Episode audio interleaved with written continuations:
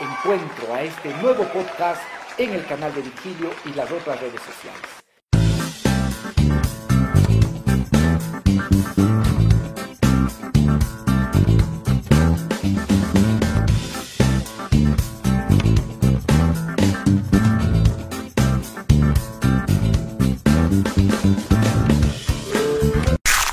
Este 24 de enero, el presidente Guillermo Lazo va a cumplir ocho meses de gestión. Ya se han consumido ocho de los 48 meses. Y por ello es importante que podamos hacer unas perspectivas, establecer alguna perspectiva de lo que va a suceder en este año 2022. En primer lugar, digamos que se va a profundizar en el plano económico el modelo económico que ya a su vez lo aplicó su antecesor. Por ello, se profundizará el acuerdo con el Fondo Monetario Internacional tras la aprobación de forma indebida de una ley que fue negada por la Asamblea Nacional. ¿Esto qué va a implicar? Que los sectores medios van a pagar más impuestos. De la misma forma que en cambio los grandes millonarios de este país no van a pagar impuesto por las herencias. Al mismo tiempo, los grandes capitales que se fueron van a poder regresar pagando un pequeño impuesto, pero incluso sin que pueda investigarse cuál fue el origen de esos recursos ni por qué los sacaron afuera. De la misma manera, vamos a seguir un año en el que se va a mantener el abandono en la inversión social, educación, salud, se va a proseguir con el intento de privatizaciones. Vean ya lo que se está discutiendo en este momento respecto del el Banco del Pacífico y de la misma manera van a seguir estas políticas de abandono y olvido al agro como han sido estos ocho meses, puesto que no hay ningún anuncio que nos haga pensar que las cosas van a ser diferentes. Entonces, yo diría, resumiendo, se va a mantener el acuerdo con el Fondo Monetario Internacional, van a mantener el mismo esquema económico y eso va a ser perjudicial para los intereses del país y para los intereses de los ecuatorianos y ecuatorianas.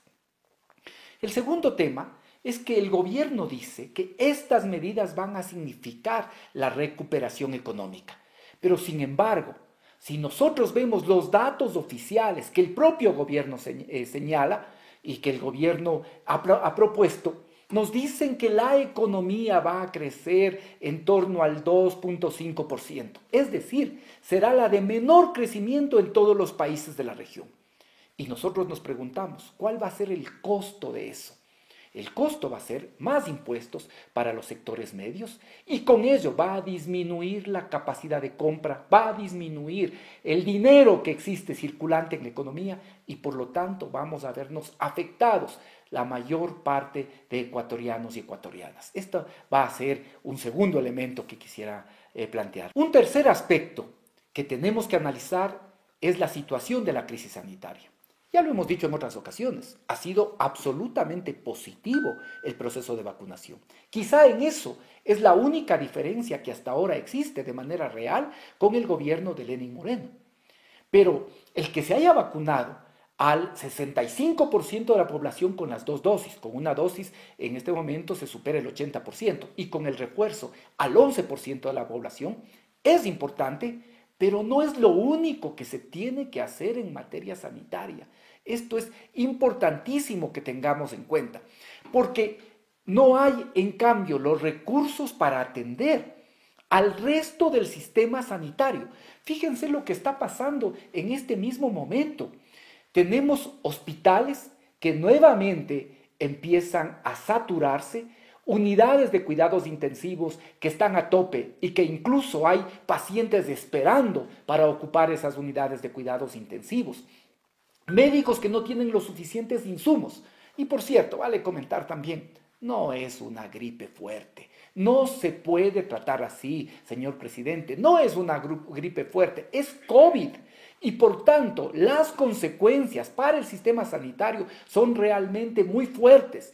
De tal forma que de ninguna manera sigamos esta, de alguna forma esta, eh, eh, esta declaración del presidente, como si esto fuera un tema que no hay que considerar, que no hay que mantener los cuidados, que hay que relajarse. No, es COVID y por lo tanto hay que mantenerse los, los cuidados. Pero miren, ya en este punto tenemos dificultad en los hospitales de poder atender incluso todos los temas que están derivados con la gestión de la pandemia. Ya tenemos médicos a los que no se les entrega los suficientes insumos como para poder atender este tema de la pandemia. No se diga los relacionados con otras enfermedades. Por ello, nosotros decimos que es muy preocupante lo que puede pasar en términos de la salud pública. Por eso, la Asamblea Nacional no aprobó el presupuesto, a pesar de que el presidente Guillermo Lazo lo publicó en el registro oficial. Sin embargo, ese presupuesto fue observado con 95 votos por parte de la Asamblea. No fue aprobado ese presupuesto. Precisamente ¿por qué? Porque no tenía los recursos suficientes para educación, salud, para atender la situación de la crisis eh, carcelaria. Fíjense que en este momento, o en, en este año, vamos a tener 500 millones menos que los que se destinó en el 2016 para atender la salud del pueblo ecuatoriano. Vamos a tener 800 millones menos en el presupuesto de este año, del 2022, que los que se dedicó en el año 2016 para atender la salud, la educación del pueblo ecuatoriano. Entonces, hay una situación muy grave en términos sociales. Y creo yo que en esto el presidente ha desperdiciado la oportunidad de poder lograr un gran acuerdo con todas las fuerzas. En este momento, ninguna fuerza política, ningún sector político se habría opuesto, por ejemplo, no solo a que se cumpla con el 10% del PIB para educación y salud, sino que incluso puede incrementarse un punto más, dos puntos más. ¿Por qué? Porque eso significaba garantizar la vida de la gente y al mismo tiempo la educación. Más de un millón de niños y jóvenes han dejado las aulas escolares y eso debe dolernos a todos los ecuatorianos y ecuatorianas. De tal forma que Esperemos nosotros que efectivamente se complemente el programa que tiene que ver con la vacunación, pero al mismo tiempo tenemos eh, serias razones para preocuparnos de que la situación de salud, de educación y todo lo que tiene que ver con lo social va a tener dificultades y se van a mantener las dificultades en este año 2022. Luego, también en este año se ha anunciado, y el presidente ha querido inaugurar el año con el, con, eh, el señalamiento de que habrá posiblemente una nueva consulta popular. Otra vez vuelve al tema de la consulta popular. Los temas, dice que son relacionados con el tema de la justicia, con el tema laboral y otros aspectos. Sin embargo, cuando se señala una consulta con un año de anticipación, queda duda realmente de que haya intención de hacerla o que eh, después esta se vaya a concretar, porque en un año, y sobre todo siendo un año electoral, el gobierno va a calcular qué tan positivo va a ser o no esa consulta y quedará eh, sujeta sobre todo a cómo sea el desenvolvimiento de esta fuerza política gobernante para que esta consulta pueda realizarse o no. Yo creo que este es un anuncio más, ya lo había hecho otras veces, respecto de consulta popular, de muerte cruzada, a veces es una forma también de buscar presionar a la Asamblea, y ahora yo creo que ahí está precisamente el tema, el relacionado con la reforma laboral que ha dicho que podría ser de, pues, sujeto a consulta popular. Y ahí sí vienen preocupaciones, porque la reforma laboral que se conoció, la que envió en un primer momento con la ley económica urgente, en lugar de generar posibilidades de empleo, de nuevos empleos para los ecuatorianos, lo que hacía era quitar derechos a quienes ya tienen en este momento un trabajo formal.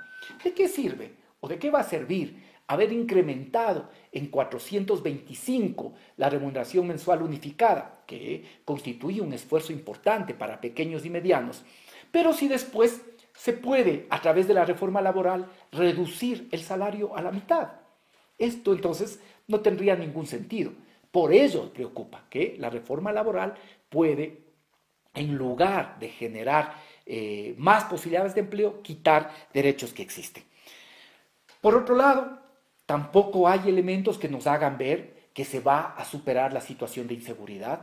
Vemos que en el gobierno no hay comprensión de que uno son las cosas que tienen que ver con la inseguridad ciudadana, con el combate a la delincuencia común, con que para ello habría que coordinar con los gobiernos autónomos, y otro es lo que tiene que ver con el combate al crimen organizado transnacional, al narcotráfico, a las mafias.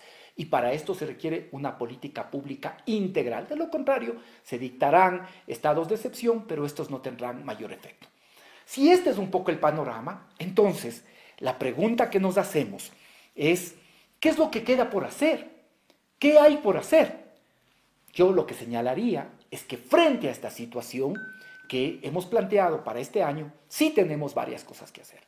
Primero, hay que seguir ejerciendo la resistencia ciudadana. No solo hay que esperar de las fuerzas políticas, no, también los ciudadanos. Miremos, por ejemplo, todo esto que ha sido importante de resistencia a la privatización del Banco del Pacífico, que empezó precisamente y se han mantenido distintas iniciativas. Una carta, los ciudadanos oponiéndose a esta privatización, que en este momento es incluso antiética.